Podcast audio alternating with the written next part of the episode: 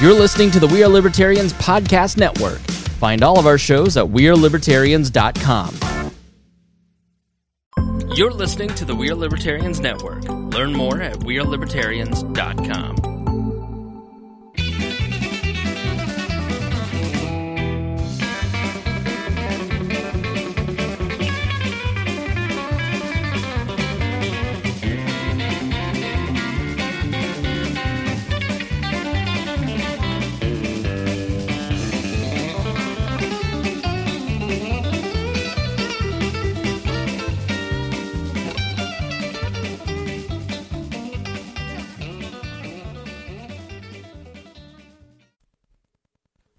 Welcome to the Boss Hog of Liberty podcast on the We Are Libertarians Network. I'm your host, Jeremiah Morrell, and as always, I'm joined by our co host, Dakota Davis.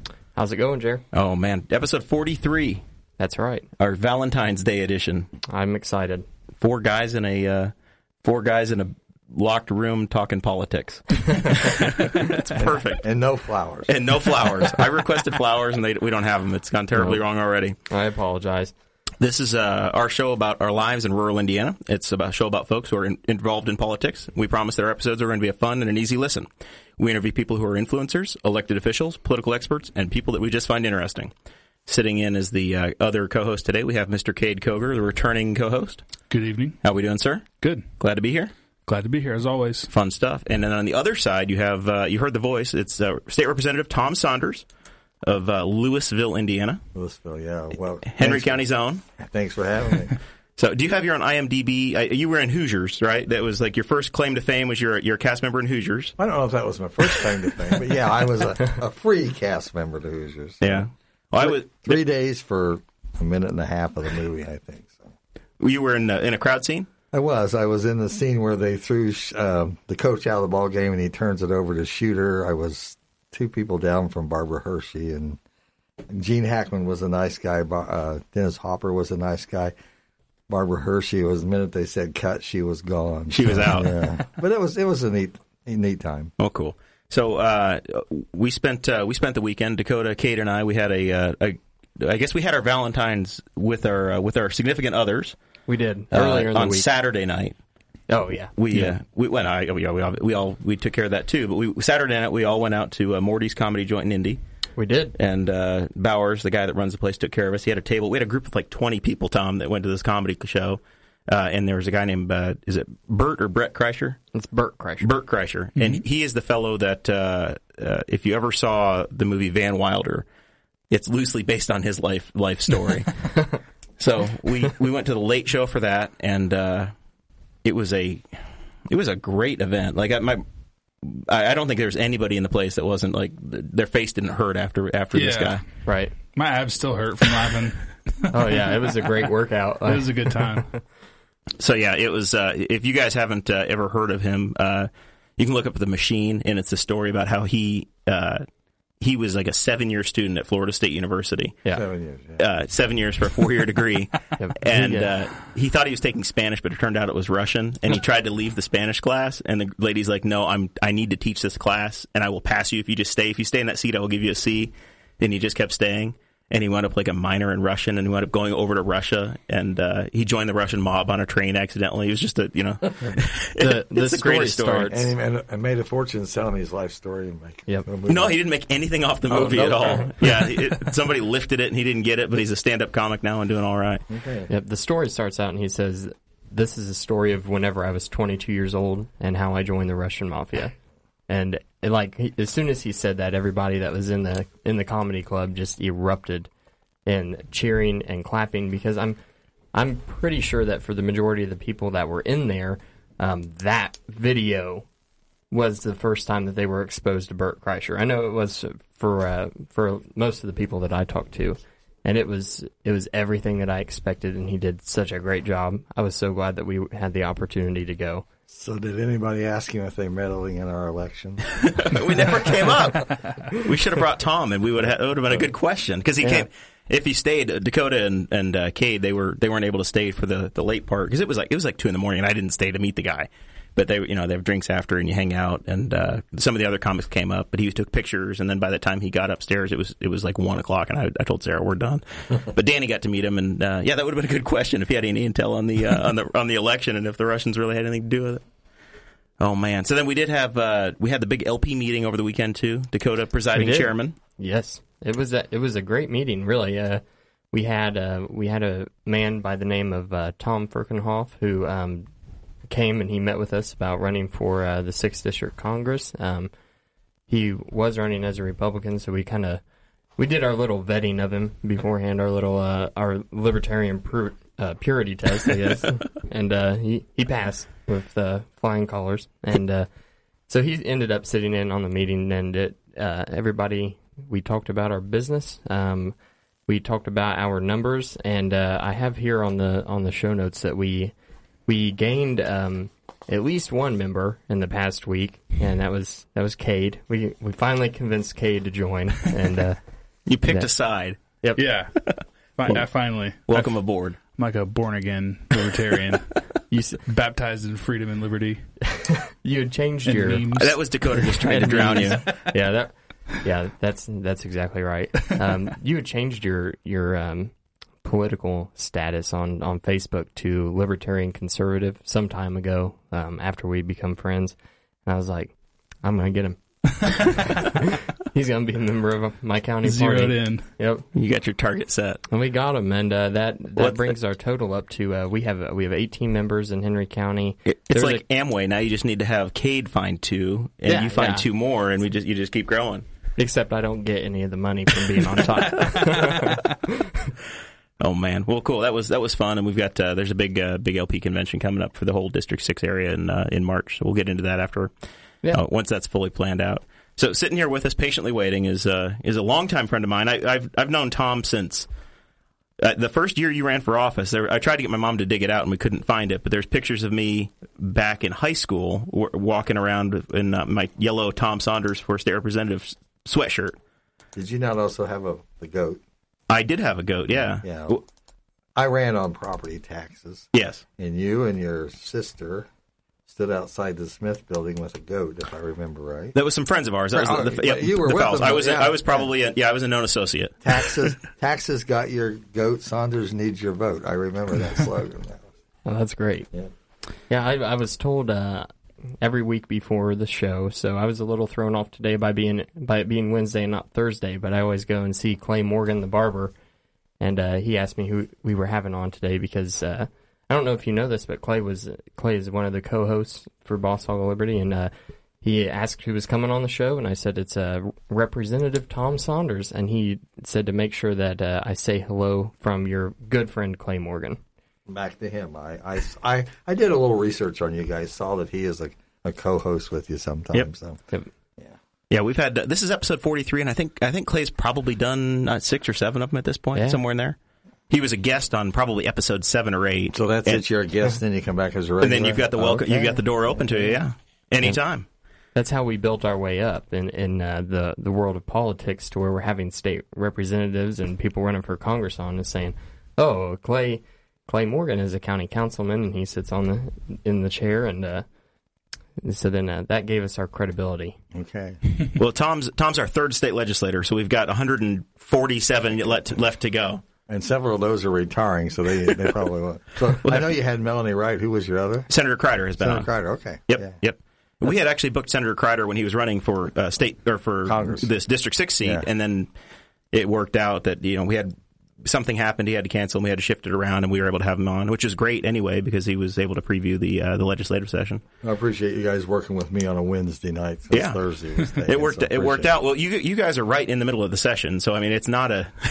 we really appreciate you getting you know finding a, finding time to get here as well. Well, I appreciate it. I mean, last week was the halfway point, so uh, we started hearing Senate bills this week, and we're out of there by the 14th of March by law. So we could get out of there a little earlier. It'd be fine with You most just- people, I think, including the people of the state of Indiana. You can just kill the bills now and call it good, and then and then you can all go home, right? Yeah, You- yeah. You don't have to do anything from here. You're just. Uh, It's supposed to be emergency things on the off-year election. You know, we have to pass a budget in a long session, and so we had just as many bills filed in a short session as you have in a long session. So We're hearing some things that the sound is not all that great, Dakota, coming out of your uh, coming out of the live stream.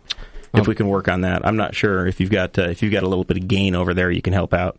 Uh, I think the podcast itself is going to be fine on the audio, but we'll we'll try to do something here with the video, and you guys can give us some feedback out there in the world if uh, if you can do it. Yep, they're saying that's much better. So There we mission go. accomplished. Yep. So, Tom, let's let's talk a little bit about how you got to be a state representative. You started in in, in Henry County. You're from here originally, right? You went to Tri or one of the preceding schools. Born and raised in Lewisville. Always had a love of history. Uh, if you want to hear the boring story, Sure. Uh, went to Lewisville 11 years, graduated the first graduating class of Tri High. I guess Dakota's a Yes, alumni I, there uh, also. I'm, a, I'm also a tri-high graduate. Yeah. Uh, when we went, the school wasn't finished. The lockers weren't there, and you know, we still had the Lewisville Spiceland Strong clique. I, there were 18 kids in my class up until the senior year. We went to 74.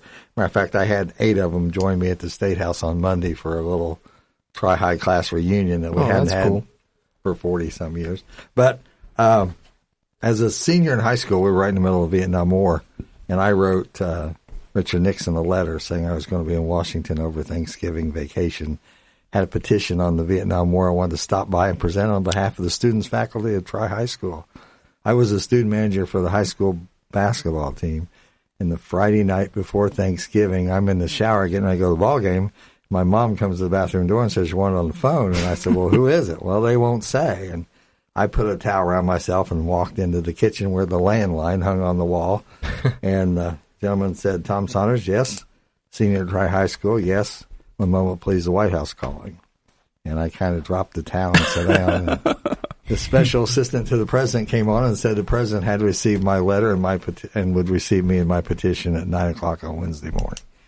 And I thought right then and there that if an 18 year old kid from Lewisville, Indiana, can get the attention of the president of the United States, you can pretty much do anything you set your mind to. So, Yeah. And that's the reason you're sitting in a third bedroom podcast studio right now. yeah, look where I've come to. yeah. From the shower to the bed. Yeah. So, on Valentine's Day of Yeah, all. on Valentine's Day. But you know, I I uh, I've always loved it. I was kind of a puny kid, allergies and stuff. So in the summer, I had to do a lot of reading, and I like to read history and presidential history, and it's just been a love of Yeah, government. we uh, we run into your your son Patrick uh, quite often. You know, seeing him out at actually we saw him after the meeting at Montgomery's, and uh, he mentioned that that you are a huge history buff. I write a decent letter. They tell me I uh, for the last 17 years I've I put a travel group together. It started out it was Republicans and we called it the Roving Elephants. Well, then we had some Democrats want to travel with us, so the name of the travel group now is the Roving Elephants and the Wandering Asses. but we've been lucky enough to visit uh, over the 17 years. We've met with both President Bush's. We've had a lunch in church with President and Mrs. Carter. Uh, Luci Johnson, LBJ's daughter, met us at the ranch in Texas. David Eisenhower, the grandson of President Eisenhower, son-in-law of Richard Nixon, met us at his grandfather's farm in Gettysburg. Uh, on the 50th anniversary of um, John F. Kennedy's assassination, we were in Texas, and I wrote a letter to the detective that was handcuffed to Lee Harvey Oswald when when Ruby shot him, and he came and had lunch with us, had the white hat on. Tried my that's damnedest to get that hat and couldn't get it. but you know, it's interesting to hear history from the people that lived it. Oh yeah, And, uh, absolutely. Yeah, I love history as well. Uh, what do you have a favorite period of time in uh, in in history in U.S. or the world? Doesn't matter. I, I, like U.S. history. Now, I, I went last last evening and saw the Churchill movie that's new, and um, so you know, just my wife says I've got all this useless information in my head. That uh, I was lucky enough to be invited to Washington last October. The Trump administration invited all 150 legislators and all Indiana County commissioners across the state for a one day meeting, and um, Mike Pence, as chief of staff, was a friend of mine. So the night before we went to dinner, and he and I were both trying to outdo each other. And uh, he said, "Now, when you go in the vice president's office tomorrow, I want you to sit down at the vice president's desk, and we'll pull the drawer out, and you can see all the signatures of the presidents that have sat at that desk." And he said, "But you'll notice that Harry Truman's signature's in that desk, but he dated that 1965. He wasn't president in 1965." And I said. I think it has something to do with Harry Truman and Bess getting the first and second Medicare cards. And I think LBJ went to uh, Independence and signed the bill. And I said, I think that was in 1965. I bet that has something to do with it. And he said, damn. He said, you're right.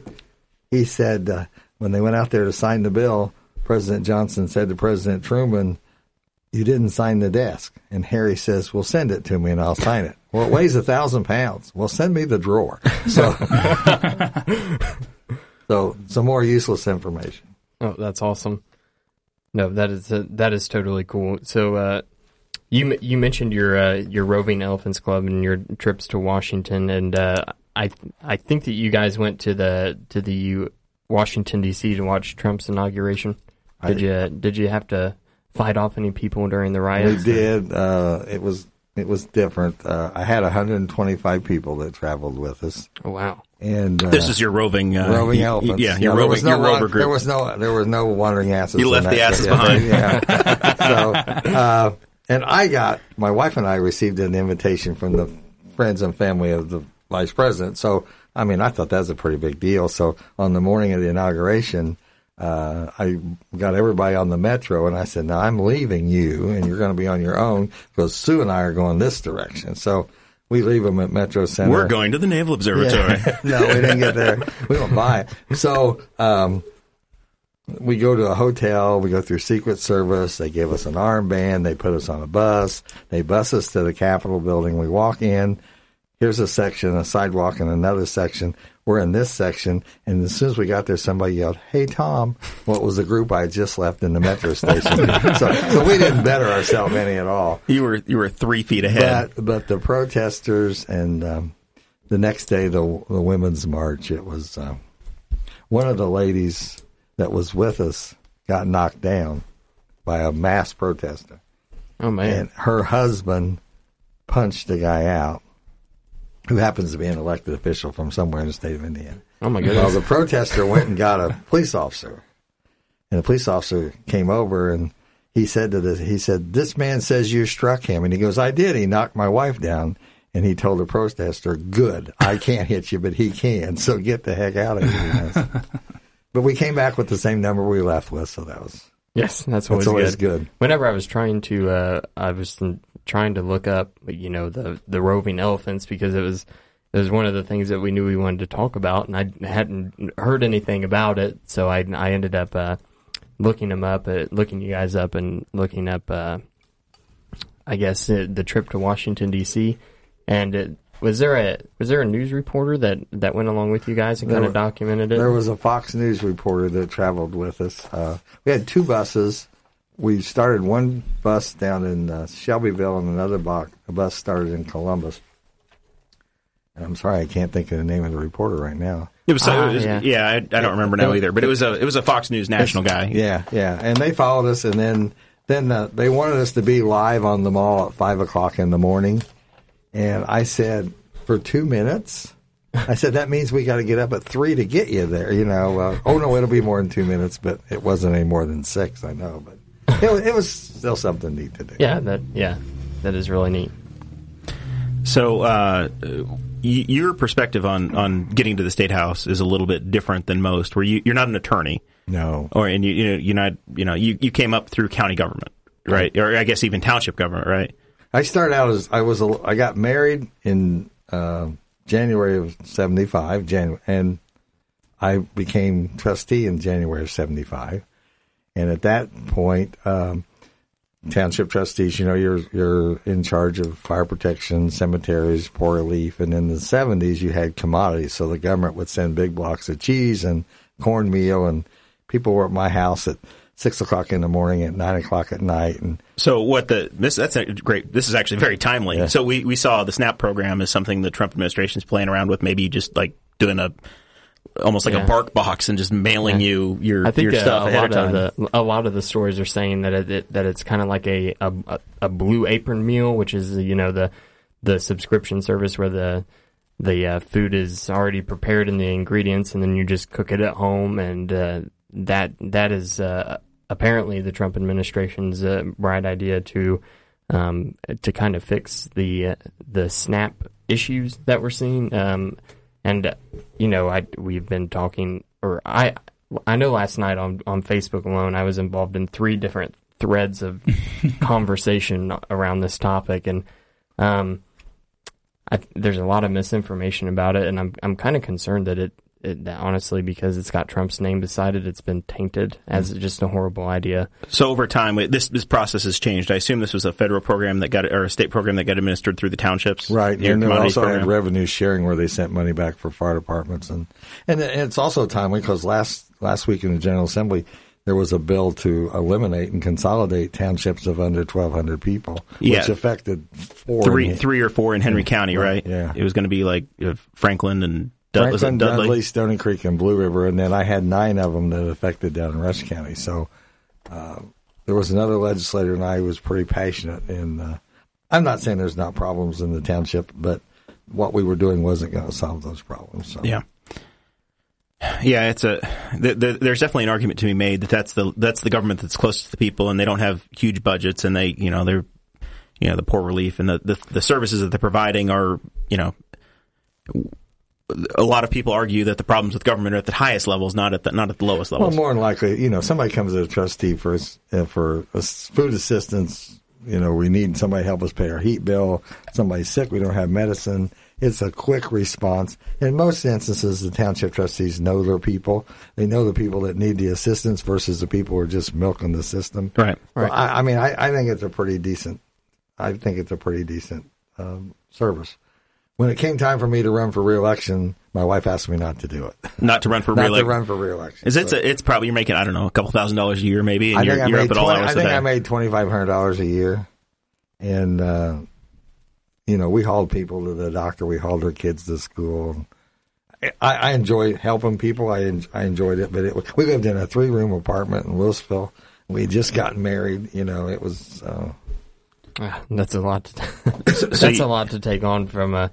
yeah, uh, it would have been basically Dakota's who- age. Dakota's yeah. 22, so that'd be basically you'd be the Henry Township Yeah. trustee at this point in your life. From somebody who who uh, I I just got married too. That I'm, oh, that would be a lot of so stress. you'd have people knocking on your door. You keep the cornmeal and the cheese in the basement because you had to keep it cool, and uh, you know it's. Uh, Wow. So you went from that to uh, to then you, you worked in the the courthouse as well. Yeah, you want to hear that story? Sure. Yeah, I- it's, well, Sue and I had been married for seven years, and we didn't have any children. And she'd worked for a doctor, and we I'd done some antiquing on the side, and uh, we discovered we were going to have our first child, and we had insurance, but we didn't have maternity insurance.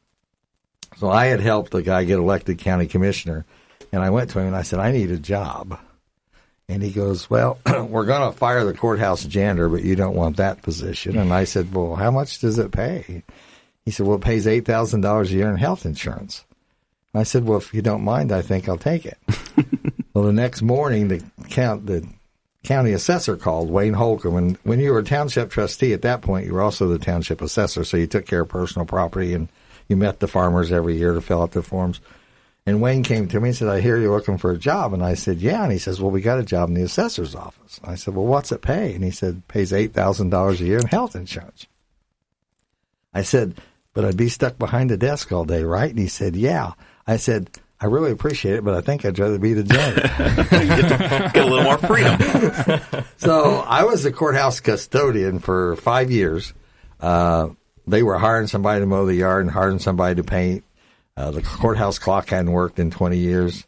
And I, I just did that. I love old buildings. I'd go up and pedal with the clock and got the clock to work. And we planted flower gardens on the lawn. And I do that job now. Once every May, I go out with the 4-H junior leaders, and we're out there mulching. And the, I've done that for the last ten. I'm, repl- I'm Tom's replacement on that Yeah. front. Of course, at that time, it was a working courthouse too. The Justice Center wouldn't have been there, so right. it was, were, there. No. Yeah, And I was, there was, it was mostly all women. So I was, I, I had a male, a female matron that helped me clean the women's restrooms, but everything else we did. But so, and I'd always been, I still involved in the party and, and, uh, I was approached about running for, um, uh, county chairman, Republican chairman. And, and uh, the guy that hired me. Now, it, it- at that time, was that a job that uh, it's just somebody's turn, or did you, was it a did you have to was it a knife fight to try to become county chair? at that job, you got you ran the license branch. oh, so- you guys had political perks back so, in the yeah, day. so you hired and fired the people, and if you made any money at the end of the year, that was yours. So there some you people came to me and said, "Why don't you run for county chair?" And I put my name. that's where in you got the 33R1 license plate from. That's what that's the Yeah, roots that of was, that. That was a county chair's plate. If you if you uh, if, if yeah, I know it was dark outside whenever you pulled up, but uh, the gray Dodge Ram that sits outside, the Uh-huh. license plate on it says 33L1. Oh, well, and you had to pay extra for that too. you used to pay us 40 bucks for a vanity plate. And see, the county chair used to control the first hundred plates, the 33R plates, and those mostly went to the precinct committeemen and such. So, uh, the night they were going to have that election, the guy that hired me uh, said, "Now, if you go through with this, you're fired." I'm one of those people. Don't tell me I can't do that because I'll do it just to show you I can. And so I went upstairs and I lost. And I came back down the big steps at the courthouse, and he was at the foot of the steps, and I handed him the keys. He says, "What's this?" I said, "Well, you said I was fired." And he goes, "You didn't win."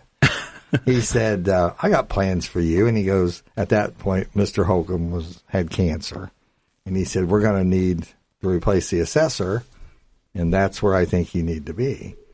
And I said, "Well, there's people in that office, and there were women in that." He said, "We don't need a woman in that position," which was kind of chauvinistic on his part.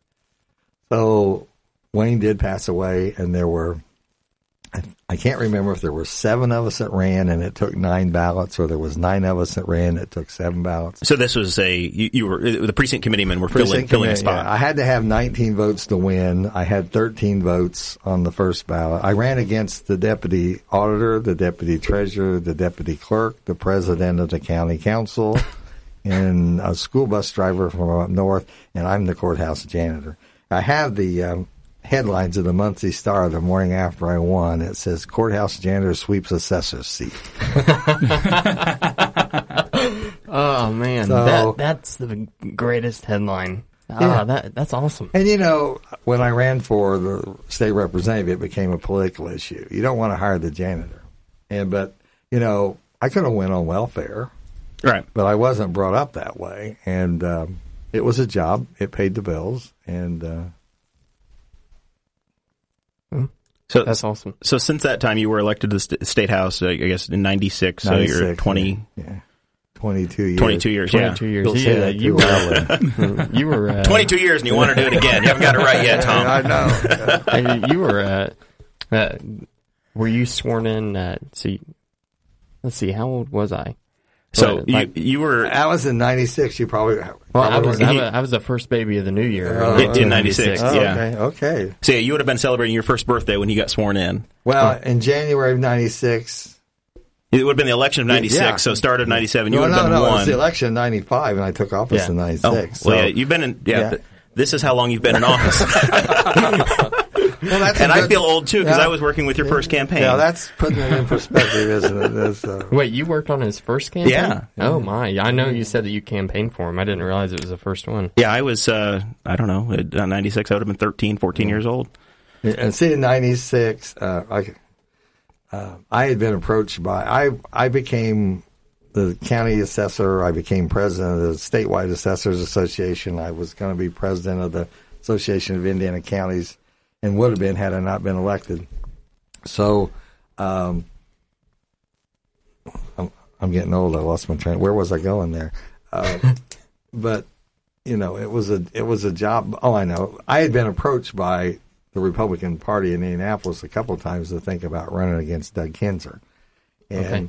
and I I said Doug Kinzer's not beatable in Henry County, and and I said I'd like to run for the job sometimes, but I want to win it, and I can't beat Doug Kinzer, and uh, so when Doug resigned to take a position with Governor Frank O'Bannon, then I announced the next day I was going to run for the office, but it you know it was held by a Democrat seat. They appointed somebody to fill his vacancy, so it was it was one of the top tiered seats in the '96 election, and we spent a lot of money.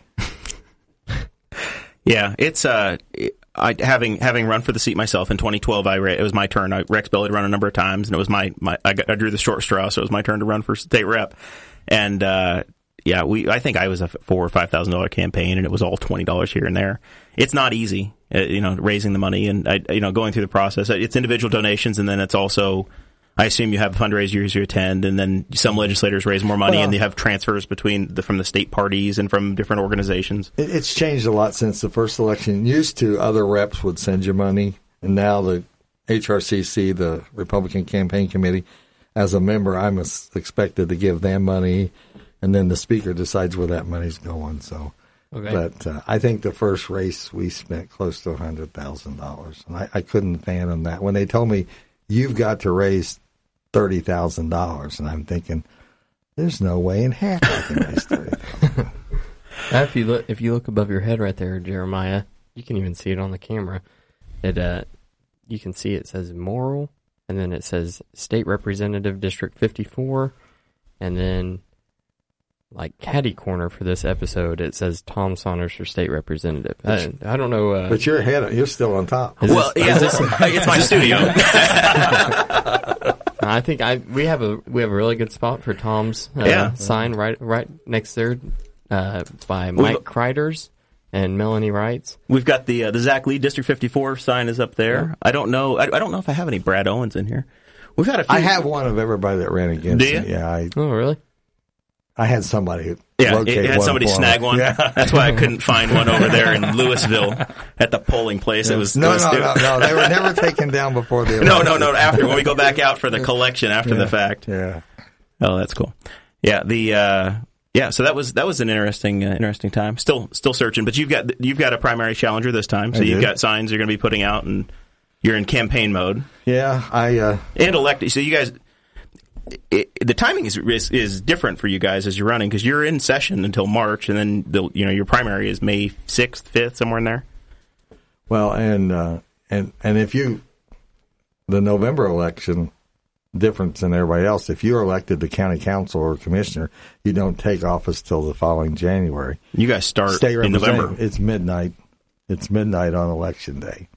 Right. because when I won that first time, the next morning, and you can't, I couldn't be county assessor, so I went to work, but I wasn't getting paid, and uh, I didn't know what else to do, and uh, some people came in to see me. They had a problem, and they said they'd went to see Dave Copenhavers, who I defeated.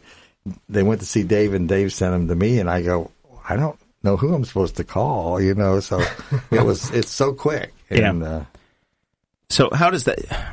You've been in this 22 years. It's a part-time legislature, right? So that, you've got that you- takes ninety percent of your time if you do it right. right, but you have to you have to find a way to cobble it together. Like we had Mike Crider on; he's recently retired, Right. and, and then uh, Melanie Wright was on, and she's a teacher, and she's got a, a sounds like a good situation where the Yorktown schools or the Daleville schools, I guess it is, or, or work with her. How, how have you been able to make that work? At you know when you transitioned out, you were full time at the courthouse. Obviously, that wasn't going to jive. So how does Well, and they know, said, it- "Oh, don't worry about it, Tom. There'll be all kinds of job offers." And you know, so you go out there. The first year is a long session, so it's January to April. It's getting to be the end of the year, the end of the session, and I'm thinking, what am I going to do? And the way they pay you, you can't live off. At that time, you couldn't live off of it because it didn't come in correctly. And uh, leadership called me in. They go, "What are you going to do for a living?" And I go, you know, I was hanging wallpaper on the side. I think I'll go home and hang wallpaper. oh, no, no, no, no, no. And I go, what do you mean? No, well, you can't hang wallpaper. And I said, I got to pay the mortgage. you guys have got an Elvis impersonator in the Bruce legislature, Borders, yeah, right? yeah. So why can't you hang wallpaper? Well, and when he was elected, they go, don't say anything about Elvis being in the building. And matter of fact, uh, Elvis and I roomed together with two other legislators one year. We, we rented a house, but I was lucky enough that while I was in the assessor's office, I computerized the office. And the company that we had purchased the computer system off of, uh, it, it just like it happened. He called me and he says, what are you going to do? And I said, I don't know. And he goes, well, why don't you come to work for us? And I go, well, I really don't know anything about computers. He goes, I don't need that. He said, you know every person in every courthouse in the state of Indiana. I need somebody to travel around, call on courthouses, tell them what we're doing right, tell them what, tell you what we're doing wrong. Then you come back to me and report that. So I've been pretty lucky that I've been with I've been there 22 years. I left the company for two years, and then they hired me back. Um, they give me the flexibility of being a legislator first. Right. I always felt guilty that I can't work five days a week. I missed the first four months of the year. Uh, I mean, who wants to hire somebody like that? Yeah. But uh, they've given me the flexibility to to do it, Yeah, Yeah, you, you that's definitely have to find a unique relationship, a unique situation, either be self-employed or find a way to make it, or independently wealthy, or independently wealthy. not, so. Yeah, that's that's tough from the Henry County seat, isn't it? So during an election year, are there some things you look forward to as far as campaigning? I, I try to do it all the time. I don't want, I mean, at one time I had 27 parades a year. I buy Tootsie Rolls by the case. Uh, and I always tried to hit the chicken noodle and you got a golf cart too. I got a golf cart. yeah, that was my inheritance from my father. Um, I always try to do the thing so they can't just say they only see Tom when he wants my vote. So Right. sometimes they get tired of seeing me, I think. But uh, with my wife and I jokingly said, we can tell you who makes the best chicken and noodles. We can tell you who makes the worst chicken and noodles. I, I think that's a I think that's a really great philosophy to have though if you're a if you're a public official. I think that I, I think I don't think anybody gets tired of seeing you. I think that most people would appreciate the fact that you take the time out of your day to do that. well, I think people, I mean, we get calls in Indianapolis and they go, why are they calling us? Because they don't know who else to call. Right. And if they got a problem, they want you to listen to it and try to try to help that problem. So yeah, speaking of that, we had a friend of ours, Lisa uh, Lisa Crosby or Lisa Goldsberry. She had a constituent service thing, and I, this is probably a, a time for you to explain how that works. And you, you, know, you said it's a five day a week job if you're doing it right. Uh, she had a son who had got involved and was in the uh, the Pendleton Juvenile Detention Center and had some disagreements with them, and he's he's out now and doing doing well as I understand. Um, but you know they when you have when somebody has a concern about you know what's going on inside of a in, inside of a, a state prison or if you're trying to get you know you're trying to get something done with INDOT or you know any of those those are issues that you get involved in or you end up facilitating. Right, and and I'm kind of different. I'll make house calls. Uh, I'll use an example. There was a gentleman from Newcastle who had been in a prison, I think, up in Peru, and got he needed a course in order to complete his sentencing requirements. So he transferred to Newcastle, and um, after he got to Newcastle, they told him he didn't qualify for the course. So he writes me a letter. So then I go out to the prison to see him.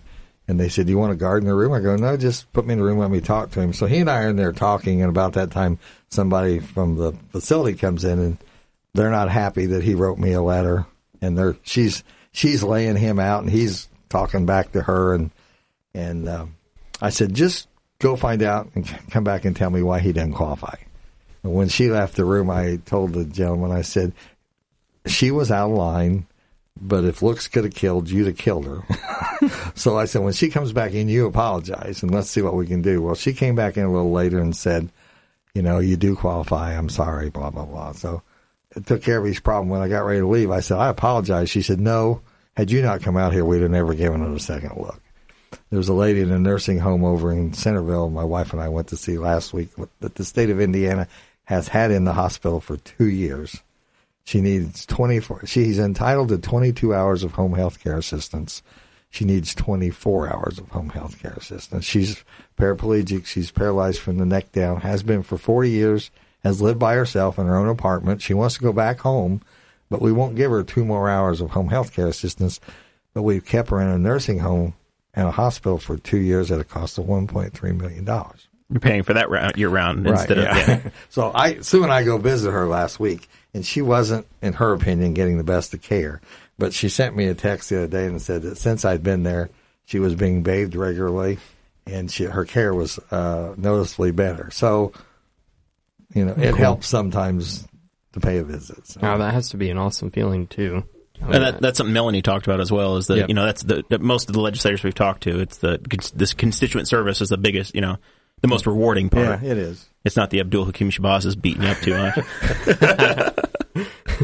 Well, so go ahead. It, I was I was going to just kind of transition into some of what's been going through this year, and I, I guess uh, bills you carried. We'll start with that. The, the things you had, and where they're where they're at, how much transferred, what you know, what you're happy we, made uh, it, what didn't make it. We're start there, I guess, and I we'll guess, get into the uh, other major issues. I guess uh, kind of to start it out, we did have a question of, um, from one of the viewers on the Facebook Live named Kelly Riggs um, about a, a bill that you co-authored. It was House Bill 1369 that deals with uh, teacher licensing for military spouses, and uh, she wants to know that how how that's going to differ from the existing permit process. Sixty nine, not ninety six. I think you looked Oh, up the wrong bill, 69. Dakota. Oh, I did. Oh Yeah. crap. Oh, you're right. I did. You didn't Uh, have a teacher licensing bill, did Well, you? I, That's uh, that's. that's I was a co-sponsor. Somebody asked me to sign. Did, did it? Did it pass? Uh, See, I see here. I can't tell. You know, I I don't know if it even got to hearing. We were allowed to uh, introduce five bills. right. I introduced one on, excuse me, proper, exempt property. I want them, I want them to study the effect of exempt property on property taxes. When I left the assessor's office here in Henry County, we had like fifty million dollars in assessed valuation. That's five times that now, and uh, that means that what they're not paying for, you guys are paying more. And we've got, and I don't want to tax the church. That's the first thing they say. Tom's after your church. I'm not, but churches and not for profits own shopping centers and Hill Lake region, apartment buildings and condominiums. And I just want those properties to pay for the services that they receive. Okay, so this uh, th- this bill, thirteen sixty nine, this is the right one. Um, it, it deals with uh, unnecessary and unused law reports, and it, it did pass. Um, the yay votes were eighty seven, uh, excused were twelve, and not voting was one. So, of the people who were who were willing to vote, it passed unanimously. And I'm sorry, I can't tell you what that is. Yeah, I'm not sure. I'm If she wants to send you a contact number, I'll be sure and check on that in the morning and we'll give her a call. Absolutely, sounds good. all right. So then, what? How about your other bills that you had? And then I had one to study. Um, unfortunately, not, only one of them got to be assigned to a committee, and that was the one on county ethics for local officials and uh, requirements that when a wind company came to town, they had to uh, notify the public they were interested in doing business in the community and what they had to do to. But unfortunately, I didn't get a hearing either. Okay. So you had you had that the way that process worked. It got assigned, but then the chairman of the committee said did ran out of time or Well, chose, chose to pocket I- it. I'll let you tell me what happened here. Uh, the bill got assigned to local government. The local government chairman said that he would hear the bill. I had a bill last year basically on the same subject, and the chairman of the utility commission said, I'm going to hear that bill on my committee. So he heard my last year's bill, took testimony on it. I told the committee, I'm going to amend Tom's language that's in, uh, I think it's 1214 in local government. I'm going to amend that into this bill next week stay tuned. So then the com- he told the committee chair that was going to hear my bill, you don't need to hear it because I'm going to amend it into this bill, and then it was never done. So you tell me what They, happened. they forgot about it. well, there's still time, right? Uh, Until until they're all done, you, you've got the, you've got it possibly got an avenue I, to get something back I talked back to in. the committee chair today about, you know, nothing's dead till we get out of there. Because so if I can find, if I can amend that language into a bill and that passes one house, then it's still alive for me to try to do something with. So. Yeah, so K- Kelly followed up. It was a regulation of confined feeding operations, which I, the the scoring system Henry County had was was something that was was pretty big. I didn't Did- do that this year. You didn't have anything on that one this year. Okay. All right. So there's nothing pending on that one. There we go. Um, all right, and then you serve. I guess you, you're on the local government committee. I'm a local government. Roads I'm and on Roads Transportation. and Transportation, and I'm vice chairman of local government relations. Okay. So, what does the uh, what does the local government committee deal with? Well, we decide on, we hear legislation pertaining to anything. I mean, some of the things we've been talking about this session have been drainage, county drainage, uh, township assessments, township government, um, basically anything that deals with local government. Okay. One of the bills were, and that, I, that committee meets on Thursday morning at eight thirty. Tomorrow we're talking about uh, uh, advisory board membership and how many staggering their terms and Right now, you've got a township advisory board's got three people, Three people. and you elect them all at the same time for for four years at a time, right? right, right. So you get a chance that you, you lose all your institutional knowledge at one time. You could lose. You could have a whole new board and a whole new, and a brand new trustee. So, so if this bill passes, in the next election, the person with the most votes will have a two-year term, and then the next person is elected two years after that, and so it'll after that period it'll be staggered. It'll stagger out. Yeah, Sometimes when you move that stuff around, it gets goofy. Uh, it does. Darren Jacobs got to go seven years between elections because they forgot they forgot they had to run in Spiceland last time. you know, small towns are really not partisan, and they don't they don't uh, have Yeah. elections very often. Oh, We we like to give Darren a hard time about that, but he's a good guy. he's our token socialist, and Yep. he- he's listening. He's, he's he's he's working today on a Saturday somewhere, and he's he's laughing at us right now. So you're on those committees, and uh, one of the things I put on the show notes because I thought that this was pretty cool, considering you are our house or our house representative, was that uh, you were in 2014 you were legislator of the year, uh, selected by the Indiana Conservation Alliance for creating the Sustainable Natural Resources Task Force. Yeah. So can you explain a little bit about what that what that Well, it task was, force it was to look at how we're preserving and using our natural resources. Um, you know, there's a big controversy right now about saving Yellowwood Forest down in Right. In, yeah, you see the signs everywhere. Tell Yeah, all them to unfortunately, we're not saving Yellowwood. we we tried to do some amendments last week to do that, but there again, it's you want for your party to make your governor look bad? So no, we don't. So that that didn't get anywhere. So Right. I was also in 1998. I was the national legislator of the year. National. National, yeah. That's awesome, and that was only uh, that was only After See, two years, After two term, years, yeah. well, well years. national freshman legislator. Oh, all right. That was a big, it was a big honor. I think it was more political than an honor. It, it made it made John Gregg very mad. I'll tell you that. We get to know John John Gregg a little bit when Rex was running for governor. Yeah. Uh, we we got I, I got to watch one of the debates with his wife. We were standing standing in the side stage, and uh, they were they were very nice to us as well. I felt like we were going to have a good governor, no matter how it turned out. We were going to do okay this time. I, I consider John Gregg a friend. If you ever read his book, he'll tell you he threw everything at me, including the kitchen sink. But uh, uh, we, we turned out being friends. He, he wrote about you in his book. he did, yeah. Wow. Uh, d- d- What was the uh, what was what was your chapter about? Uh, well, he talked about different legislators, and he talked about me. And the first time I ever met John Gregg, he wasn't very happy to see me because I just defeated the 51st Democrat, which threw us into a 50-50 split. So I was told right then and there that I wasn't going to get anything. I could go home and hang my hat on and enjoy the ride, and and that's pretty much the way it happened too. So, but you know, when I got there, you know, the party in power controls everything. So, like the Democrats aren't getting to do anything right now, the Republicans weren't doing anything then. So, I made friends with Tiny Adams, who was a freshman Democrat from Muncie, and if I could convince T- Tiny it was a decent idea, then he would run with it. And then you'd have a shot. You know, if you don't care who who gets the credit for it, Was Tiny? Did he work at General Motors or have He- or UA, UAW was ties? yeah, somewhere, and and he's since passed, Yep, unfortunately. I, but I knew that. I think he worked with my dad. he, he at New came, Venture Gear he up came there. to my house for Christmas one time, and a couple days later, he says, "I got in trouble for going to your house." And I said, "Well, first of all, who told them you were there, and what does it make? You know, it's you know, The, I- the NSA is Yeah. just too strong, Tom. it's They're spying on hmm. you. even Well, it- even then I guess. it's huh? you know it, we get so much more more done if you have a relationship with the person.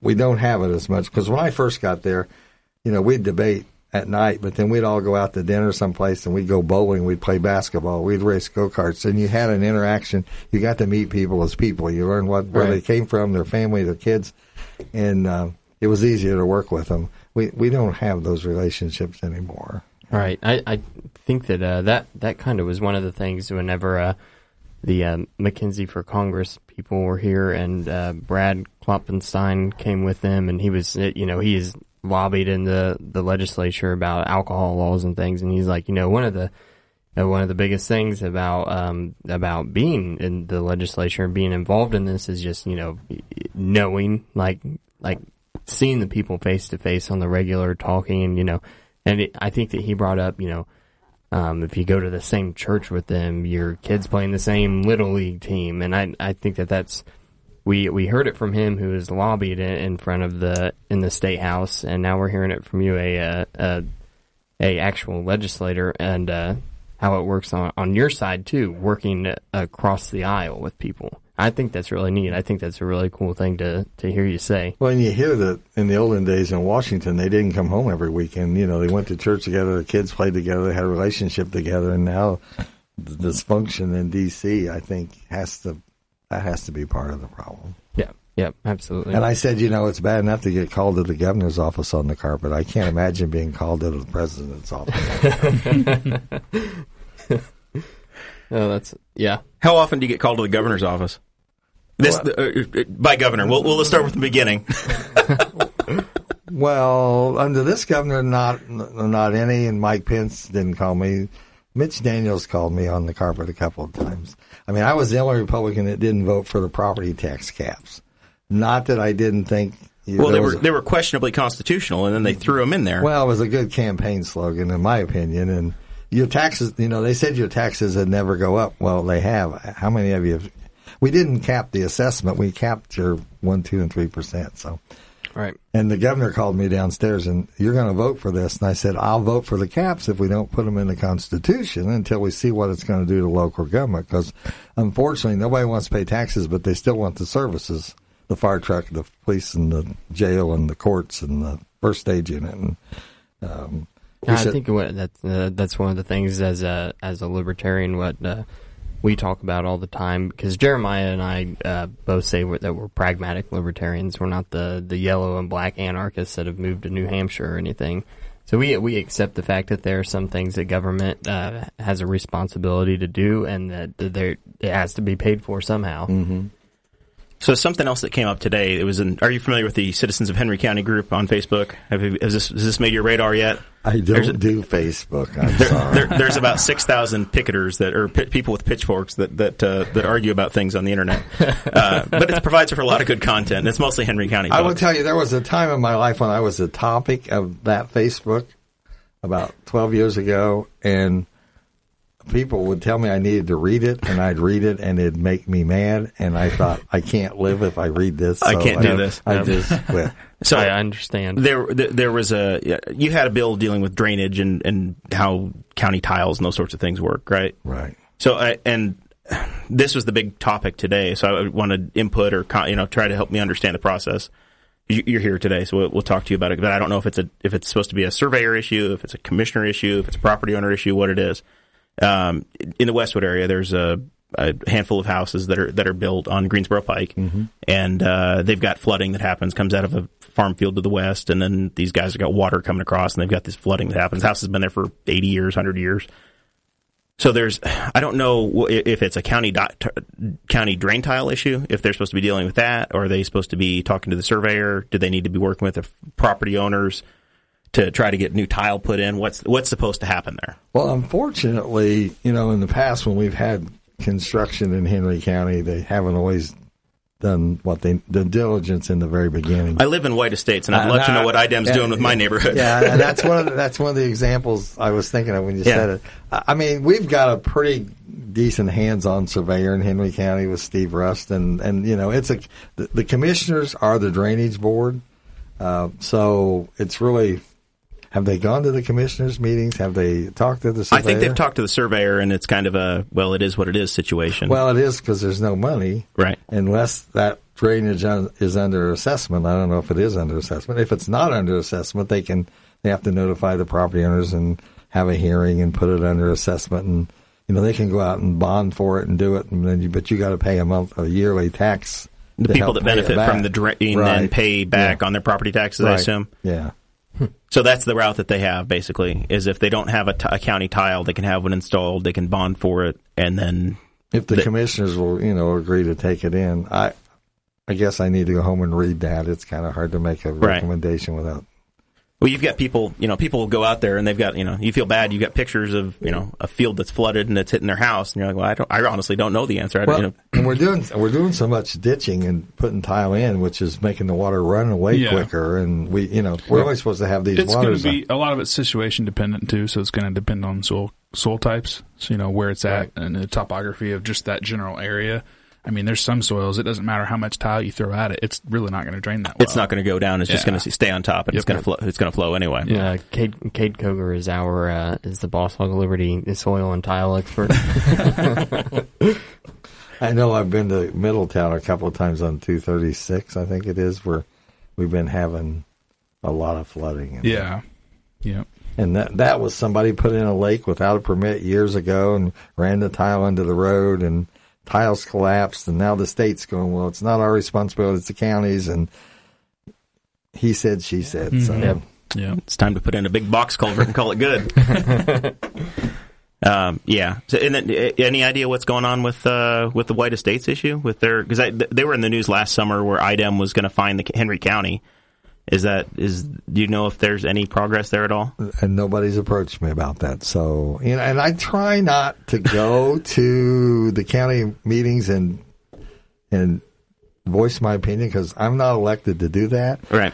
There's been instances where I've been asked to attend and I have, and I don't want to say anything. I don't want to say anything, and then kind of get pushed into saying something. And it's you, you can't win on on a few issues that we've been debating. You mentioned CAFOs a while Yeah. ago, uh, the wind. You know, you're going to make some people happy and some people mad, and you just try to do what you think's best for them. Is there anything? Do you think those are issues that just need to be county level and let the commissioners and the zoning processes take place, or is it something where you think there needs to be state Well, action? You know, What- there, there are there are counties that don't have any zoning, so I think there needs to be a limited state statement on our policy. Uh, and I always said, I like my milk and I like my bacon. I don't want to be a hypocrite, but it's all about location, location, location. And I went to a, it's probably been five years ago. I went to a meeting at the courthouse. We were going to redo our CAFO ordinances, and uh, I told them I'm not saying anything. I'm in the back of the room. They had a guy from Farm Bureau and a lady from the Department of Ag. And the guy from Farm Bureau starts out, you people, you people that move into the country and then complain about our odors and our farming methods and you people and you people and the, and the unfair tax system because we subsidize you people.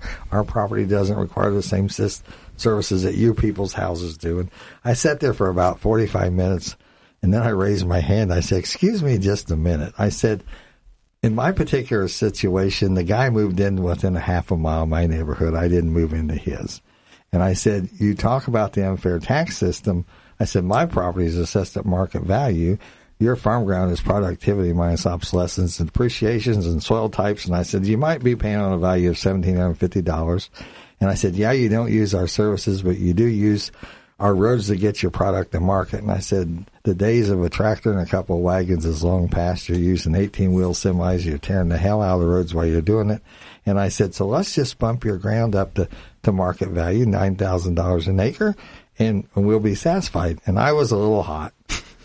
And he goes, sir, sir, sir, you really need to take that up with your state representative. And I said, well, sir, I am the state representative. and the room went wild.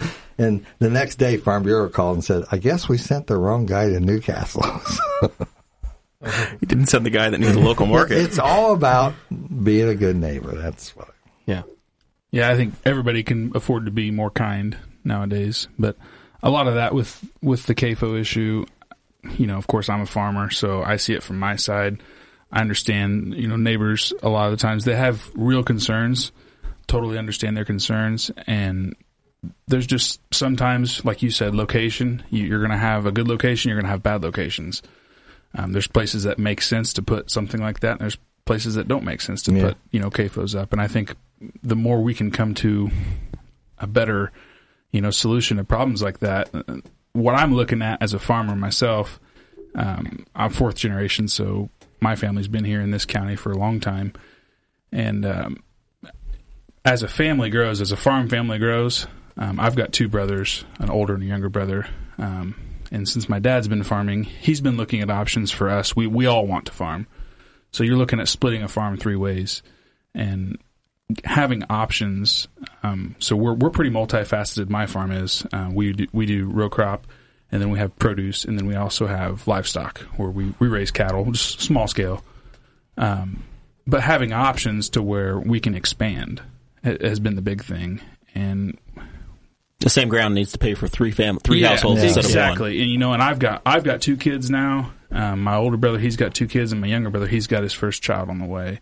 And we're all getting to the point now where we're looking at the same thing as my dad has looked at. Yeah. And um, having that option to expand, you know, granted, you know, we do everything we can to keep our neighbors happy. And, you know, where, where we're at, we've got a pretty good you know record with our with our neighbors. I feel like our neighbors get along with us pretty well, and we do everything we can to accommodate them. And um, I think you know putting things like that in areas where they make sense is, is really the biggest thing. And most operators are good and, and Yeah. courteous neighbors. You, it only takes one. Yeah. And, And- it gives everybody a bad name. And then the CAFOs thing itself, it kind of it kind of has a uh, it's like a good food bad food kind of argument. It kind of comes down to like people think confined feeding operations are just um, you know bad for the environment, and I think if they're run correctly, then they're they're they're not what people think that they are. Um, it doesn't pay to be cruel to animals. It doesn't pay to have animals that are unhealthy, and I really think that a lot of it is people don't have firsthand you know experience on a farm to understand how much time we actually do spend with these animals and how much we do really care, uh, not only for the animals but for our neighbors and everybody around us as well. Because I see. I see you post pictures all the time on your on your Facebook. Um, Mm-hmm. uh, just the other day, you were posting that you had calves and how, yeah, how yeah, we excited had our first calves that. here this know, that- week, so we've we've been working on that. And like I, s- I try to post stuff, you know, periodically. I like to keep people kind of in the loop of what I'm doing because not everybody knows a farmer. yeah. So I like to be that person that people can get a hold of and say, you know, how does this work? And I can give them an honest answer and and show them exactly how we do things. I got to make a correction. You asked, you said I had a bill on CAFOs, and I said no. Right. Representative Sue Elsper, uh, not Sue Erring, Errington Yes, from Muncie, Muncie. had a bill, and she asked me to be a co-author. So yes, I did sign off on a co-author, but I wasn't the author of the bill. Okay. Didn't mean to misrepresent that. Forgot all about it until we were talking about the issues, Gotcha. All right. So the uh, and that bill didn't go anywhere. that would yeah okay And also considering that, I think Dave Ring from up in Muncie, they are they're fighting a CAFO right now. Um, I think in the northern part of Muncie, around oh Eaton. Delaware County's looking to get one too. yeah, yeah. Well, So- and part of the problem is INDOT. If you meet three requirements, they D- can't. DNR or uh, IDEM. IDEM. Yeah. You got They- all these acronyms Yeah. in everything. they they can't deny a, a permit. Uh, so what, if I remember right, what Sue's bill did was, if there was a problem, uh, then they would have the right to to uh, refuse a permit. And know, just you know, you've got some of the same bad operators building multiple facilities, and they'll tell us there's anything they can do to, to regulate them. So we were just trying to give them some teeth if they thought, but there's no Would that bill require a, a different permit? no, it was just the same permits, but if Okay. you if you'd had so many uh, complaints against your Like a point system? yeah, Yeah. that they could deny a permit. So it was operator specific, giving the the permit office the ability at the state level to to do something different. Okay. All Uh, so I apologize. I didn't mean to. Whoever that lady was a while ago, she'll think I lied to her. It wasn't my intention. Well, we'll reach out to her and let her list, let, tell You her, tell what her to watch, happens watch the whole thing. If we're each allowed five bills, right. But then we've always been asked, you find a Democrat, if you're a Democrat author, find a Republican going with you or vice versa. And she came to me and asked me to be a co-author. Uh, when Phil Pflum was the state rep, he and I could manage to get some legislation on CAFOs passed out of the House. But when it went to the Senate, always hit a dead end. So, So we, you guys have had the switch, in, in the, so some of the bigger legislation pieces and things that have been in the news. Um, medical marijuana went out, and it was I I guess that made it out of the house, and then so did the CBD oil. CBD, correction, yeah, and, uh, and they were, they were And both were they both hemp. and industrial hemp, and they were were they all unanimous out of the House side? Pretty Uh, pretty. pretty close. I don't think anything. Most of our bills are bipartisan. There's just a few that become, the education usually are partisan issues, but the hemp, you know, uh, the we heard testimony and, and I saw parents bring their kids in who suffer from epilepsy or some kind of seizures, and they're telling us how the oil is able to cut those seizures down to almost none. And uh, you know, you can't get high from that oil. Yep. The, the attorney general was saying it was illegal, so we were trying to clarify it so we could help these kids out if we need to.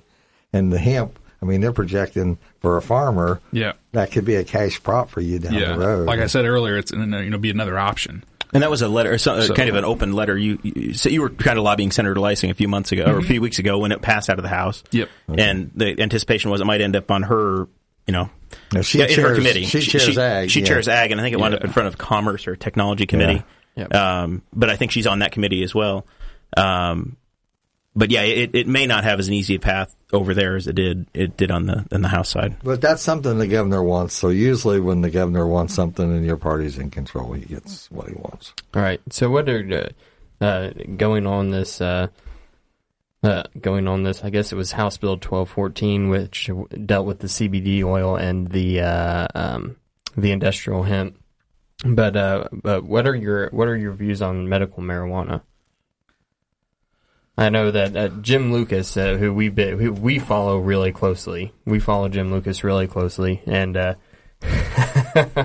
and uh, he uh, he shared a, an article today that's actually uh, that was about a lawsuit against Jeff Sessions and the DEA. Um, So at the federal level, yeah, at the federal level, but uh, uh, basically took them.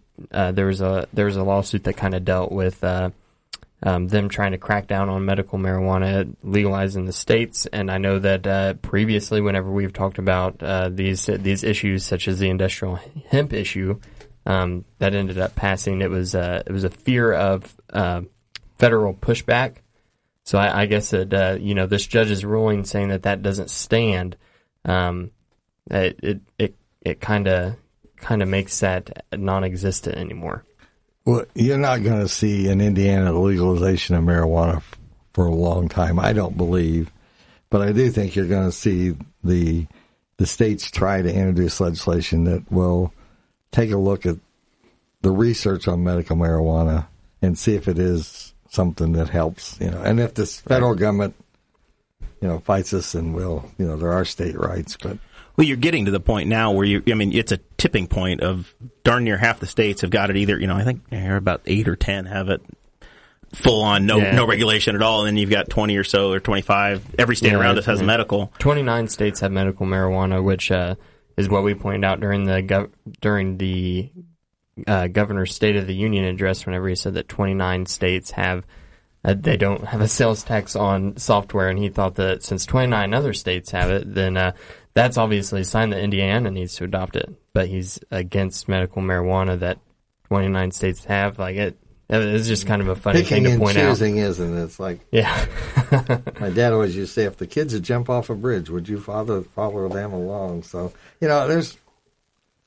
I think it, I think it's hard when they legalize marijuana. I think that's when the, the federal government's getting in charge because it is Yeah. hard. You go to Colorado, you're going to bring it back with you, uh, or at least the I- brownies. So we have this we have this pace team, and I, every time they're you know the state police, I, I get because of this media empire we've started over here. Oh, The they- state the state police email me their press releases now, so I get it. Oh, okay. And then I, uh, I'll be like, oh, the, the state police, the pace team got another set of tourists that were going from Colorado, from one legal state to another. They're going from Colorado to D.C. across I-70. And they came through Henry County, and all those guys are sitting in the Henry County jail because they had 10 pounds of. Don't you wonder how they know which cars to stop? Oh yeah. We They're, yeah. I've they're uniquely before- skilled. I've said before that we watch live PD all the time, and it's crazy what these guys get stopped for. Like smuggling meth inside their doors, like 29 pounds or something, and they got pulled over for having 17% window tint. Like, that, You almost that's wonder just if there's not somebody squealing on them somewhere. Oh yeah. So uh, a couple other things that I wanted to hit up on uh, cold ca- uh, cold carry out or Sunday sales. Th- th- those two issues hand in hand. Got you got us halfway there, Tom. For this year, yeah. and the uh, carryouts were uh, the filling stations, uh, convenience stores. They had a luncheon in the atrium. You know, there were four lunches taking place in the building today. You could go with motorsports, uh, Mer- uh, Red Cross. Uh, convenience stores. I forget who was up on the other four, but I saw somebody giving blood today. I think Mike Crider was giving blood Yeah, today with yeah. the with the, the Red Cross group. yeah, and they give you lunch afterwards. There you go. Um, they were lobbying for the cold beer sales, and that's probably going to happen. the Red. Cross was. No, no, no. The, the convenience store. The Red Cross might have been too if you had orange juice in the packet. But, um, you know, Sunday sales, we're slow in Indiana. It takes time. And, uh, but it was a question I asked in my survey, and I think it was like 73% wanted Sunday sales. Yep. yeah, I'm surprised it wasn't more than that. uh, My only my only concern is, and you know, we have a gentleman here in town. He owns what three of the carryouts in town, and all his employees have to be 21 years old. They have to go through so much training. He can't sell anything but liquor, his he can't even sell cold pop. It has to be outside. Well, that's next. Let him sell cold pop. Well, but, but, but that's the you know it has to be a fairness issue. I mean, and I have a five year old granddaughter. If I wanted to go in there and get a six pack, I can't take her inside the store. Right. But at Christmas time, I could walk in Walmart and it was right there in the aisle. And any, and and the employees don't have to be 21. They don't have to go through training at the big box stores. So if we're going to do it, it needs to be fair across the board for everybody that's involved. I think. Right. I mean, I went to Kroger at Christmas time. The guy in front of me had two bottles with the lock caps on them. The kid that was sacking groceries came over and rang it through the cash register. Went back to sacking groceries. The kid that was ringing it up, who couldn't, who couldn't ring it up, unlocked the caps on top of the liquor. And I go, well, which one of you are 21? well, neither one of us. So, Uh, That's uh, Yeah. that's what happens when uh, you just you've got a, a law that's 80 years old and you're trying to you're you're and trying to uncobble it. and protect people's turf. Yeah. That's, that's part of the problem. All right. So another big thing we kept hearing about over and over and over again in the governor's race uh, when I was working with Rex's campaign. Everybody wanted rural broadband and wanted to do rural broadband, and I, we got people out here in, in rural Henry County that can't get anything. that was another big Is- issue is on that- citizens of Henry County. Is that something that the state government needs to be involved in, or is it a you choose to live out there in, in the farm ground, and if you want internet, then move where MetroNet is in the city? Well, but part of that problem is you got a state government that's requiring you got to do all this stuff online. So if we're going to require you to take your driver's license online, or you re- renew your uh, registration on your car online, or you do this online, they ought to be able to get online. So I do think we have some responsibility there. And there is a bill going through the House. I think it passed out of the Senate. It's coming to the House.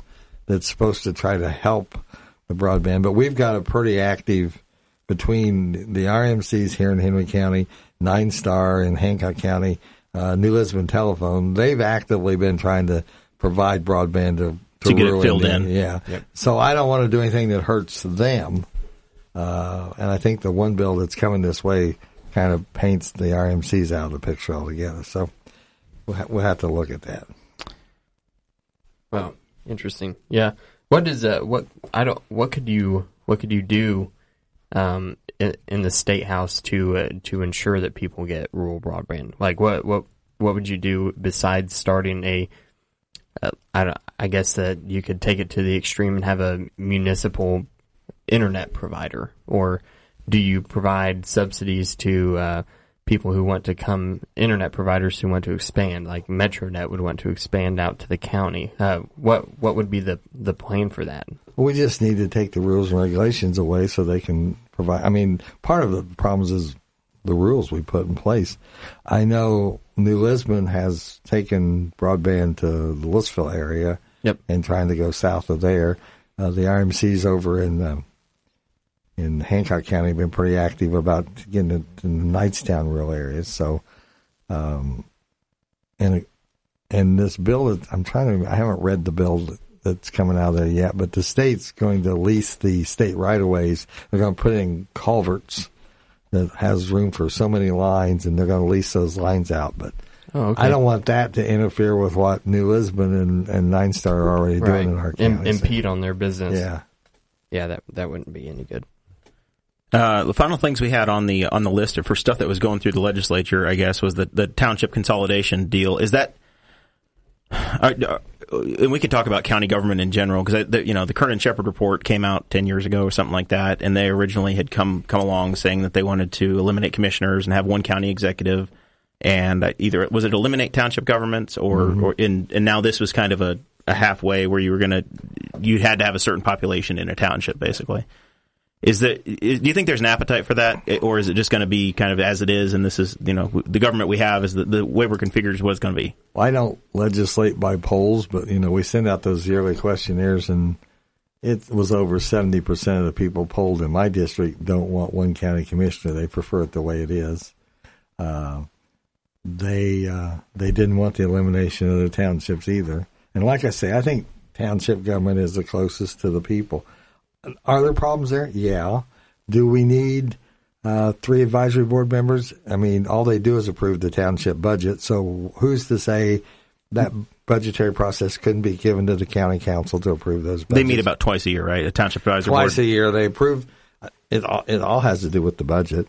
Um, but you know, if if if Franklin Township had had to consolidate, we'd we'd have consolidated with Spiceland or Dublin, or would we have come and consolidated with Nancy Mark or yeah Nancy Markham here in Henry County? Uh, I don't know that the service would have been any better for those people. And you know, a trustee makes twenty five hundred dollars or five thousand dollars a year. It really bugs those people in Indianapolis at the state chamber that they actually do business at their kitchen table. I don't have a problem Well, with that. I, I read the statute today because we're you know we're uh, uh, playing the uh, political director for Mr. Dakota Davis over here, trying to figure out what a township trustee does. You've got about fifteen or sixteen responsibilities, and they you know the. I guess there's all kinds of different townships. You know, you've got a township, Center Township in Indianapolis falls under the same rules as, as Dudley Yeah, Township yeah, does. So you can, uh, you know, you can have private offices and all of this stuff that goes into, you know, goes into township government. You know, in, in certain, you know, there, their biggest responsibility in our area of the state is fire protection. They're they're the people that fund the volunteer Yeah. fire departments. And you know, it's not so much the money I think they have trouble with around here anymore. It's trying to find the people who volunteer to be a Yeah, firefighter. manning up the the volunteer fire departments. Yeah. But uh, I mean, I I was one of the people that fought to try to kill this bill, and but I I haven't. I used to represent Randolph County, and there's a trustee in particular over there that I've had three or four complaints on because people still call me because they think I represent that area. What we were getting ready to do wasn't going to solve that problem at all. That trustee has not had a fire contract for two years. He was, you know, he had a complaint on Canadian thistles. You're not supposed to grow those Canadian thistles. Canadian thistles. Why why are you banning that? Uh, the farmer would tell you they get in his they get in his crop, don't they? So if he complains to Dakota that you're the trustee that those Canadian thistles are infesting his field, you're supposed to send a letter to Jeremiah giving him so many days to cut them. If you don't do it, Jeremiah or uh, Dakota has them cut, and you bill it to his property taxes. Well, this trustee's had several complaints. He won't do it. That that taxpayer even went to court, and judge ruled the trustee to cut the Canadian thistles. He still hasn't done it. So there, I got a guy that's not doing the job he's supposed to do. He hadn't had a fire contract in two years, but consolidating those townships wasn't going to affect him at all. Because he's big enough that it doesn't matter. He's over He- twelve hundred yeah, person. Yeah, he was over twelve hundred. So we weren't. So maybe there needs to be some changes made. I, I don't. I'm not disputing that, but I don't think the bill that was proposed was the answer to the Yeah. problem. Yeah, it was it was kind of ugly. Whenever I, I read through it, I I didn't appreciate some of the wording. I guess uh, that that was the best way to put it. So we're getting to that point in the show where we probably ought to start wrapping stuff up. Is there anything, Tom, that we've left out that you wanted to work in as far as uh, it, issues that you're passionate about, or things things that we've uh, we've glossed over, or we needed to talk about that you're No, I you know I I don't take the job for granted. I appreciate the honor that the people of the district have given me over the past 22 years, and you know there's an election coming up in May. I, my name's going to be on the ballot. If you think I've done a decent enough job, I'd appreciate the consideration again. And uh, you know, I keep a landline, so I'm in the phone book. So if anybody wants to get a hold of me, they know how to do it. It's easier to find you too because that phone book is getting thinner and thinner. now, now you just open it up and there's like five people in there, and Tom's in there. Yeah, and I, I could, go- I could gladly get rid of that landline because once it cost me twenty five bucks. A I heard a fun fact today that more people have an Amazon Prime account than they do a landline. Wow, that's nation. crazy. Yeah, I, mean, I can rip a I can rip a phone book in half now. It, it, it doesn't take a person. And of I'm a Kate's weakling. I probably could too. It's, uh, Well, when I came, you know, I got to be the age to get a cell phone. I lived in Rush County, so I've got a Rushville cell phone number, and I will for the rest of my life. I'll never have a landline, but I'll always come up like I'm from Rushville, Indiana. Yep. Just because that's, you know, we're millennials. We'll Every- never have landlines. Every time you call, it says Jeremiah Morrell, Rushville, Indiana. Like, ah, well, I've that's always not been, right. I've always been pretty comfortable voting the way I vote because the constituency here is not embarrassed to tell me how they feel. Whether I'm standing at the gas pump or I'm in the grocery store. My, the joke was they never sent me in for a loaf of bread or, or a gallon of milk really quick because somebody was going to stop me and talk to me. Or taking my wife to dinner. I mean, I I was even standing at my father's casket at his calling, and somebody was lobbying me on an issue. So you know, but that's my gosh. but that's part Well, of the that- job. You saw some of that with the speaker, the, the, with Facebook junk going on Yeah. too, where people people really don't know boundaries. Yeah, and they went to some his church. They, they they were at his church the other day on protesting at his church. He, that's not a way to make friends. No, and, and uh, That's not. Yeah, I've, I think I've given this speech about five times on the show now about how about how to talk to somebody in your mm-hmm. position and how to you want to you want to be respectful, Right. and and even you know like Representative Wesco, who's one of the most Christian conservative, you know, far right. He was behind. He was involved with RFRA when that came along, and he was getting slammed a month or two ago Yeah. by the pro life people that were mad at him. And if you're mad at that guy, Oh my gosh, that was crazy. Well, you know, we, we've we've had the, the abortion issues been floating around the legislature. I don't believe it's going anywhere, but we there's been people in the hall with their placards and their pictures, and that's fine.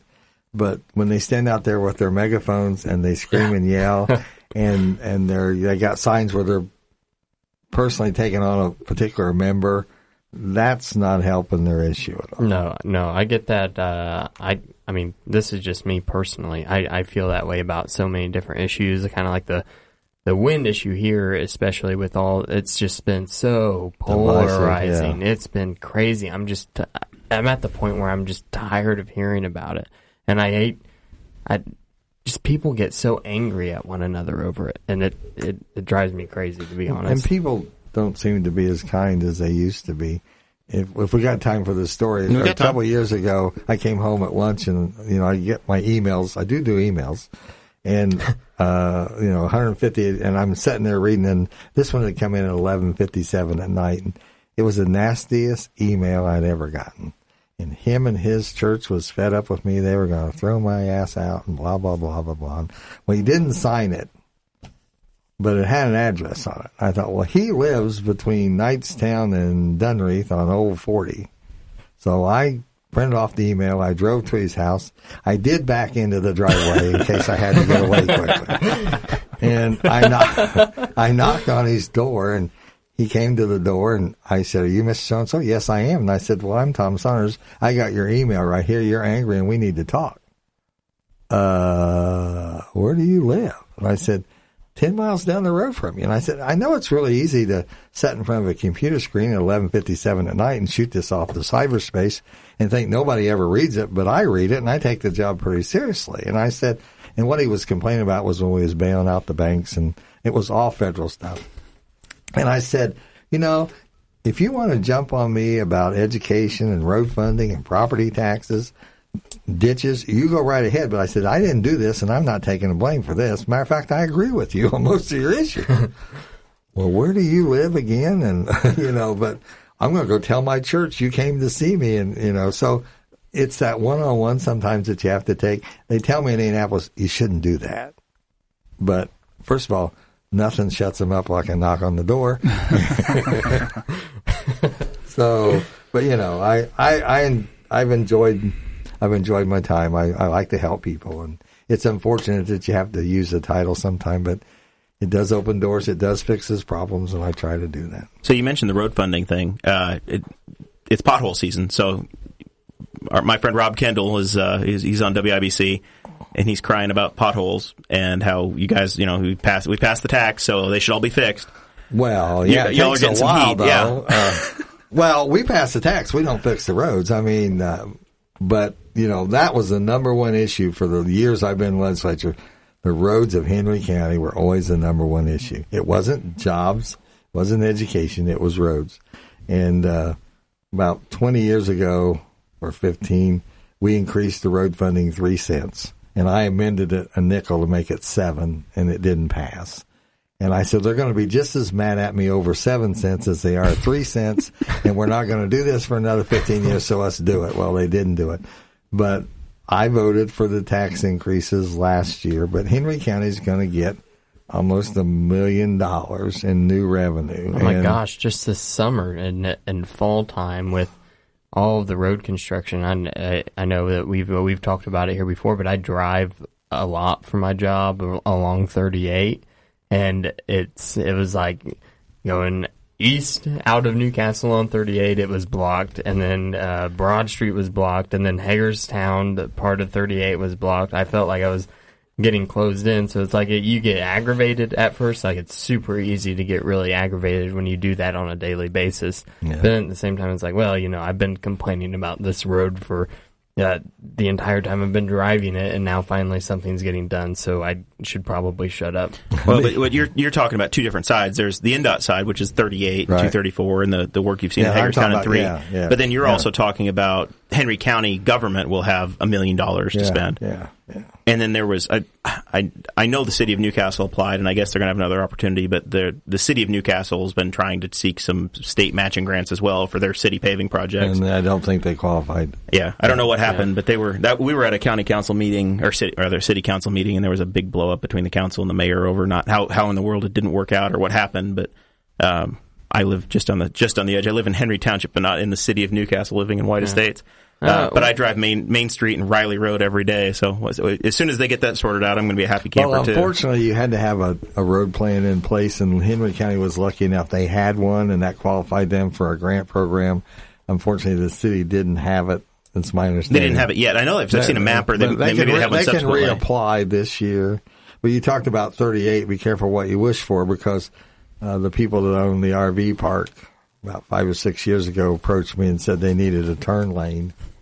So I contact uh, INDOT and say, can we do something to help them? And the next thing I know, we're tearing down houses and cutting hills, and I'm going, what's going on? They go, well, you asked for it. five, five, it, ta- it takes five or six years to put it in plans too. but I didn't know we were going to take people's homes. That's, uh, I didn't realize homes went away for that. Yeah, we Yeah, took some either. front yards. I think we might have taken one house, but Yeah. the people weren't happy. We- But we did take a hill out where a couple of people had gotten killed.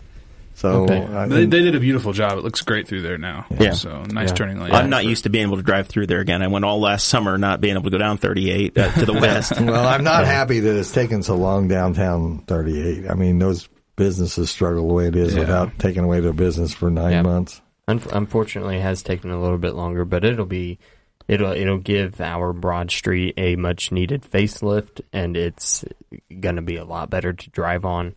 And uh, yeah, I, I, it's it's really easy to complain, like I said before, but it's it's gonna be a really good thing. I'm pretty optimistic it'll be worth it. City- I think once get it done. City Councilman uh, Aaron Dickin wants to know about 14th Street in Newcastle.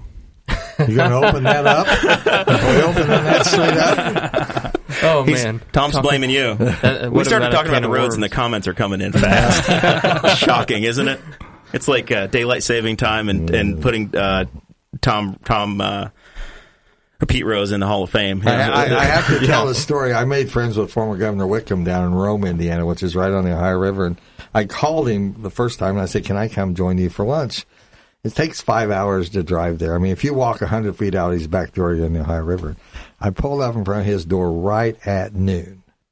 And he's sitting on the front porch in his pajamas and his girlfriend at the time, and he's 90, 90 years old, and she's 80, she's sitting there barefooted. And I thought, you know, you know they're having company and so I get out and we introduce ourselves and they excuse herself to go get dressed and we, he comes back and visits and we go in and sit down for lunch and Evelyn goes, you know, you got here an hour earlier than you were expected. and I said, you said noon. And she said, honey, we're on slow time. And the governor had the spoon to his mouth and he said, you can blame your man Mitch for that. I vetoed that damn bill when I was governor. Oh, that's good. That's yeah, that's rich. Well, very good. Well, thanks for joining us, Tom. Oh, it's if if, fun. if people want to track you down, you got you got the Facebook page now. I I I, I beat you the last time I visited you. I said you got to get a Facebook And page. Patrick's helping me with Yeah. that, so There you guys go. are going to have to, yeah. Yeah, I think we wondered if it was Patrick. Uh, the last uh, whenever we my we wife like, oh, Facebooks. When, when I saw, I mean, they want us to tweet. No, I mean, I do well to. I'm sorry, I, I do well to read my emails, and I try to get back to them. And when I when I saw that the, one of the first pictures he put up was you standing in front of a race car, I had a feeling Patrick had something to do with it. was that me or my dad? I can't remember. no, it was it's in the state house. I think the Oh, yeah, when the they- donor uh, a sprint car. I think. yeah, well, I am a member of the uh, uh, motorsports caucus, and Okay. you know we we've been able to bring some money to Henry County to help out the racetrack down there, and there are other racetracks around the state we're trying to promote, and I'd like to see a new hotel down there and some restaurants and Well, you got one you got one really nice restaurant down there, but uh, the hotel. I'm getting married in July, and I've got a whole lot of out of town guests, and it's uh, it's tough. it's it's tough to say. Well, we got Steve Alford, and there's a real nice hotel in Muncie they built, and there's about three campgrounds if y'all want to bring a camper. it's it's not easy. I'm going to stay out of that conversation. I'm trying- but Mon- I- you're talking about Montgomery's now. In there? Montgomery, yes. I, Yeah. I think that there are so many. Montgomery's different- been excellent to, for for hosting us, and uh, after I got engaged, we went to Montgomery's. There's a Uh, big- there's a lot of r- different really interesting rabbit holes that we could take uh, so many of these conversations down. Well, and you know, I I have my own little economic development plan that nobody ever heard about, but when John Montgomery came to town, he needed assistance. I was able to help him, and he credits me with that. And if you go to Willie and Red's in Hagerstown, they needed help, and I was able to help them. And if you go to Warm Glow Candle over there on 70, which used to be in my district, they were going to move to Ohio because they needed water and sewage, and there wasn't any. And the state was getting ready to build a new rest stop, and they were going to put in their own uh, solid waste system. And I said, well, this is kind of silly when Centerville needs to enlarge theirs. Can't we come together? So I was able to put those together, and they were able to stay and enlarge the facility there. So those are things that I do. My mother always told me not to beat my own drum. But as a politician, When you're running gotta- for re-election, yeah, you you, need to, gotta right? kind of pat yourself on the back. So I'm pretty proud that those those places are here. And Yeah, Very good. If you can just get White Estates tied into some sort of sewer, so I'm not polluting the, the Big Blue River. it may cost you. That's going to be your problem. I'm nervous about the invoice. well, thank you very much for uh, for for hanging out with us, Tom. We, uh, Yep. you know, I, I when when we had dinner uh, at the State House a couple weeks ago, you said I know you had Melanie Wright on, and I got beat into having my own representative on the show. So I'm glad we made it work. Sorry, I didn't mean to hold No. the gun to you. That's all right. We'll have you on again. Okay, We're going to get you up to where you know you're the the most uh, most uh, commonly occurring state Oh, okay, representative okay. on the show. Right? There we go. Got to have That you on at least sounds one more time. Well, thanks. Any more final thoughts, Kade? Um, yeah, uh, Tom, I think uh, we touched earlier on the CAFOs. Um, I know when we had this episode planned, I had a lot of people message me and uh, a lot of farmers and stuff in the area say, hey, you know, could you maybe bring some of these issues up? We'd like to talk to him. And uh, I said, yeah, you know, sure, I'll, I'll do everything I can to talk to him. And um, I know one thing that's going to be a big issue here coming up, like Dakota said earlier, has been the wind issue. Um, I think that's one thing, probably our listeners tonight, you know, if you could just maybe touch on um, wind in Henry County as far as that goes and surrounding counties. I mean, is that is that an idea that you're just completely opposed to, or is that something that you just think needs further regulation? I think again, it's about being a good neighbor and location. When I uh, when I mentioned earlier that Trump invited us to the White House, and I'm standing outside the White House, and I've got Ed Yanis on one side of me, and I got Butch Baker on the other side of me, and a county commissioner from Northern Indiana walks up and says, "Oh, Tom, your ears should have been burning yesterday." And I said, "Why is that?" And he said, "Well, they're telling me you're anti-wind." And Ed goes, I'm leaving. And I said, No, you're not. And I grabbed a hold of his arm and I said, I'm not anti wind. I said, You come from a county of 8,100 people. Perfect location. I said, But they're starting to move into heavily populated areas. Maybe not the best location. It's all about where you put them. And, you know, I get beat up. All I was trying to do with my legislation was saying if you, and I'm not asking them to do anything, I'm not oh, the same requirements I have to do in Indianapolis. If I'm to vote on a bill and I'm could make a profit, I have to abstain from the vote and not participate in the conversation. So all I was trying to do was say the same thing went for any county official or appointed official of the county. And I'm not accusing anybody of any wrongdoing, but the perception out there is Yep. maybe we're not looking out for the best interest of the county. So that's all I was trying to do. Yesterday, Apex came to visit me at the State House. They had 10 people, which I thought was kind of overkill. Your office isn't that big. No, we had to go to another office because they had so many people. Uh, and I said, all I'm asking you to do as a wind company, and they said, well, we should have come to see you two years ago. And I said, yeah, you should have, is to say, we're going to do, we're looking to do business, let's say in Henry County, as you gather your leases, you don't keep them in your pocket till you get them all done and then file them in the courthouse. You, you advertise you want to do business here. You file your leases as you get them. That way the public can have the conversation until really at the point they're doing it now, it's too late. They've already got their leases. We're already pitting people against each other. Um, I had no setback language in my bill. It was just, and really, the law already exists that if you're a county commissioner or council or member of the planning commission and you're going to make an income, you're supposed to abstain from the votes. And I know they've been asked to do it, but there's really no teeth in it that says if you don't do it, you get fined a thousand dollars or what. So, um, you know, All I, right. app- I appreciate that. Yeah, um, yeah, uh, good points. So, and like I said, this is going to be a big issue. I know with the local elections coming up, a lot of local spots are kind of up for grabs, and this is kind of one of those issues that's really going to kind of take hold as far as that goes. And I'm sure we'll have a lot of those people in your seat too um, coming up here this year. So it'll be interesting to get a get a word from everybody, and everybody can kind of put something in on that. But I'm also, you know, if somebody wants to talk, I'm available. Um, we had a hearing at Tri High a couple years ago on a on an issue, and once again, I said I wasn't going to say anything, but I did. Uh, I gave my good neighbor speech, and after it was over, some of the farmers got around me and why don't you just put a blankety blank D behind your name and get it over with? And I said, this isn't a Democrat or Republican issue. You can't say it's a political issue. Mm-hmm. And, you know, as I said before, in my position, it's a no. I mean, I'm going to make some people happy and some people mad. Mm-hmm. And so. A good compromise will leave nobody happy. so, but, well, then, but then the then the rules are fair. nobody's happy, most of the time the rules are fair. Yeah, no, I, I appreciate the conversation on it, and like you said, if if you ever need to talk to any local farmer in this area, I'm I'm up for that too. Okay. So Kade's Thank Farm you. Tour is ready to go. Yep. Dakota, any final thoughts?